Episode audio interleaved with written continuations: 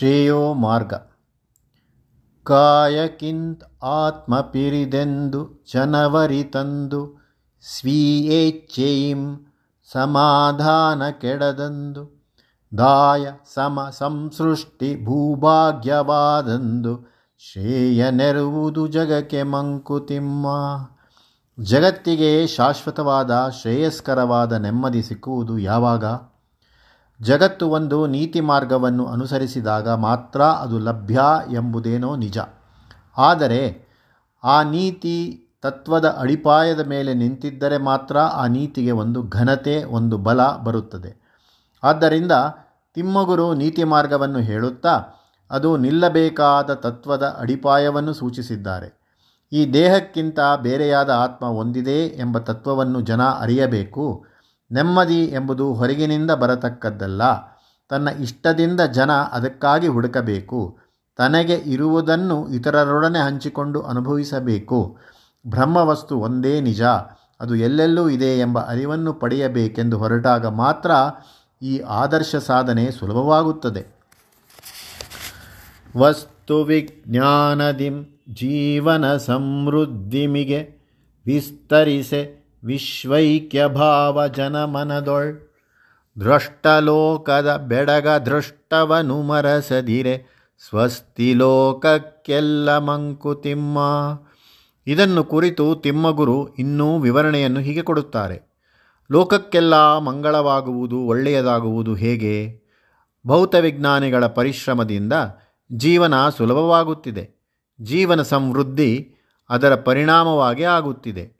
ಇದರೊಡನೆ ಇರಬೇಕಾದ ಮನೋಧಾರ ಇನ್ನೊಂದಿದೆ. ಈ ಸೃಷ್ಟಿಯೆಲ್ಲ ಒಂದೇ, ಇಲ್ಲಿ ಬ್ರಹ್ಮವಸ್ತುವು ಅನೇಕ ರೂಪಗಳಿಂದ ಕಾಣಿಸಿಕೊಂಡು ಆನಂದ ಪಡುತ್ತಿದೆ ಎಂಬ ತತ್ವದ ಭಾವನೆಯೇ ಅದು. ಅದೇ ವಿಶ್ವೈಕ್ಯದ ಭಾವನೆ. ಈ ಭಾವನೆಯು ಜನದ ಮನಸ್ಸಿನಲ್ಲಿ ಬರಬೇಕು. ಇಲ್ಲಿ ನಮಗೆ ಕಣ್ಣಿಗೆ ಕಾಣುವ ಬ್ರಹ್ಮವೈಭವವು ಅದಕ್ಕೆ ಮೂಲವಾದ ಬ್ರಹ್ಮವನ್ನು ಮರೆಸಬಾರದು. ಈ ಭಾವನೆಗಳಿದ್ದರೆ ಲೋಕಕ್ಕೆ ಮಂಗಳ ಸಾಧ್ಯ. ಜಾನಪದ ಶಿಷ್ಟಿಯಲಿ ಸಂಪತ್ ಸಮಷ್ಟಿಯಲಿ ಜ್ಞಾನ ಸಂಧಾನದಲ್ಲಿ ಮೌಲ್ಯಗಣನೆಯಲಿ ಮಾನವತೆ ಮಾನುಷ್ಯ ಧಾರ್ಮಿಕತೆ ಎದ್ದು ನಿಲೆ, ಆನಂದಧರೆಗಂದು ಮಂಕುತಿಮ್ಮ. ಭೂಲೋಕಕ್ಕೆ ಆನಂದ ಲಭ್ಯವಾಗುವುದು ಹೇಗೆ?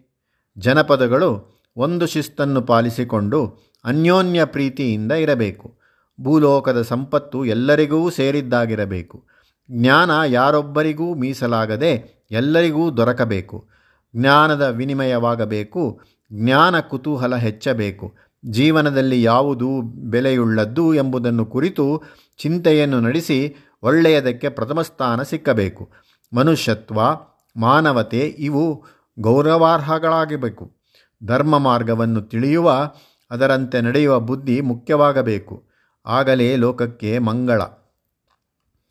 ಅಶ್ವತ್ಥವಿಲ್ಲಿ ಬಾಡಿದೊಡೇನು, ಚಿಗುರಲ್ಲಿ ನಶ್ವರತೆ ವಿಟಪ ಪರ್ಣಂಗಳಲ್ಲಿ ಮಾತ್ರ, ಶಾಶ್ವತತೆ ರಂಡ ರುಂಡ ಮೂಲದಲ್ಲಿ ಪರಿಚರಿಸಿದನು ವಿಶ್ವ ಪ್ರಗತಿಯಂತು ಮಂಕುತಿಮ್ಮ.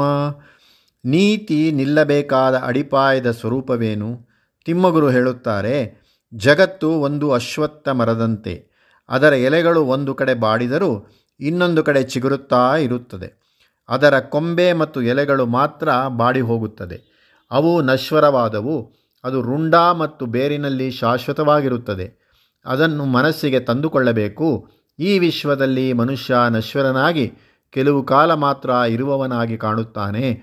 ಆದರೆ ಮನುಷ್ಯ ಎಂದೆಂದಿಗೂ ಇರುವವನೇ. ಹಿಂದಿನಿಂದ ಬಂದಿದ್ದನ್ನು ಮುಂದುವರಿಸಿಕೊಂಡು ಹೋಗುವವನೇ. ಅಶ್ವಥ ವೃಕ್ಷವು ಎಲೆ ಕೊಂಬೆಗಳು ಬಾಡಿದರೂ ಹೇಗೆ ಯಾವಾಗಲೂ ಇರತಕ್ಕದ್ದೋ ಹಾಗೆ ಈ ಲೋಕ ಇರತಕ್ಕದ್ದೇ. ಇದೇ ವಿಶ್ವ ಪ್ರಗತಿ ಹೊಸ ಹೊಸದಾಗಿ ಚಿಗುರುತ್ತಿರುತ್ತದೆ. ಪರಿಪೂರ್ಣ ಸುಖವ ನೆಲೆಸುವನು ತನ್ನೊಳಗಡೆಗೆ. ತಿರುಗಿಸಲಿ ತನ್ನ ದೃಷ್ಟಿಯನು ನಿರ್ಮಲದಿಂ. ನಿರತಿಶಯ ಸುಖವಲ್ಲಿ ವಿಶ್ವಾತ್ಮ ವೀಕ್ಷೆಯಲಿ. ಪರಸತ್ವ ಶಾಂತಿಯಲಿ ಮಂಕುತಿಮ್ಮ. ವಿಶ್ವದ ಶ್ರೇಯಸ್ಸು ಎಂಬ ಆದರ್ಶ ಕಷ್ಟಸಾಧ್ಯವಾದ ಮತ್ತು ದೂರದ ಆದರ್ಶ ಎನಿಸುತ್ತದೆ. ಆದರೆ ವ್ಯಕ್ತಿ ಮನುಷ್ಯ ಶ್ರೇಯಸ್ಸನ್ನು ಆನಂದವನ್ನು ಗಳಿಸಿಕೊಳ್ಳಬಹುದಲ್ಲ. ಅದಕ್ಕೇನು ಮಾಡಬೇಕು? ಸಂಪೂರ್ಣ ಸುಖವನ್ನು ಬಯಸುವವನು ತನ್ನ ದೃಷ್ಟಿಯನ್ನು ಒಳಗಡೆಗೆ ತಿರುಗಿಸಬೇಕು.